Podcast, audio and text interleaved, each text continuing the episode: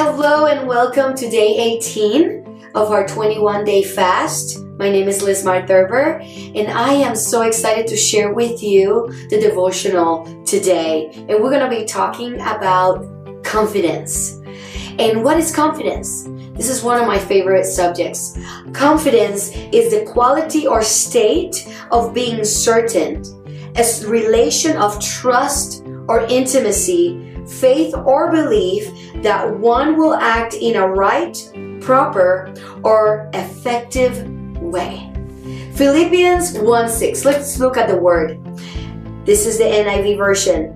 Being confident of this, that he who began a good work in you will carry it on to completion onto the day of Christ Jesus.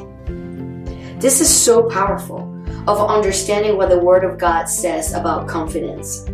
Being confident of this. Are you confident this morning? Are you confident in your everyday life that God will complete a good work in your life? What is the difference between confidence and arrogance? Confidence in Christ earns respect, is loving, seeks to understand, makes others shine, doesn't have to be right, gives all credit to Jesus. Arrogance is self focused, demands respect, at the root is unsure, masks confidence, strives to be right, needs credit, based in insecurity. And today, what I want to bring to the table is that our confidence needs to be rooted in Christ. That our daily life confidence should be rooted in the one that loved us first. We talked about love in the beginning of the fruits of the Spirit. So, without love, comes the confidence in Christ because we know God loves us. So we need to be confident in that love so we can operate in our daily life. So, confidence is walking each day knowing that you don't know what's going to happen, but you know God does. Isn't that powerful? Knowing that God knows what is going on in your day life. That He is so thoughtful, that He loves you so much, that He knows what's going on. And being confident in Him is so important. He is in control, He believes in you. He has created you for purpose and has a great plan for your life. In my personal life, I am a worship pastor. And my confidence when I stand in that altar and lead worship every Sunday is not confidence in my ability of my talent of I can sing or I can lead.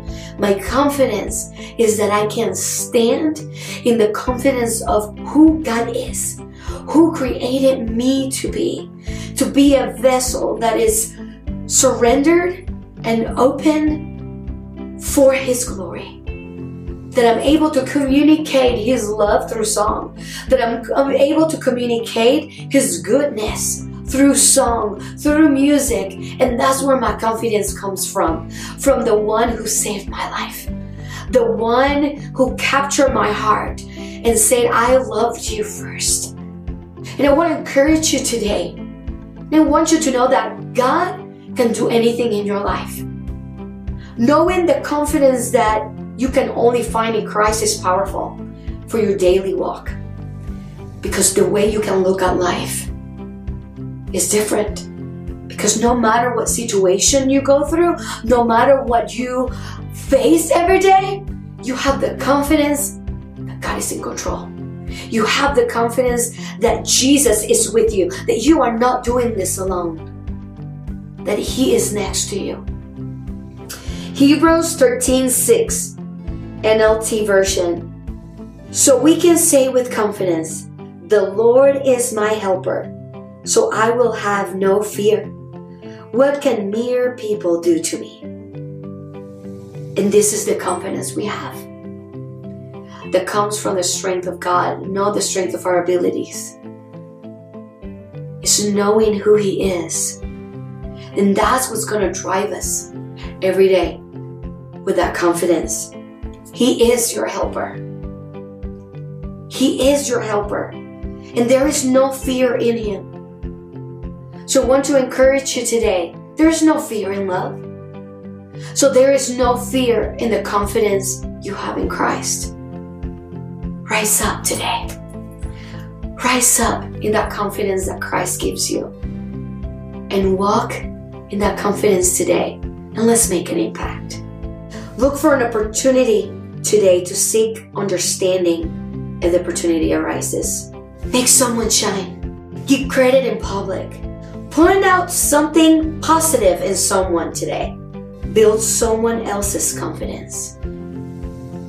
So, how does this look like? There is power in our words. So, when you build someone up today, there is power in your words. You can change someone's outlook today and make a day brighter by building them up.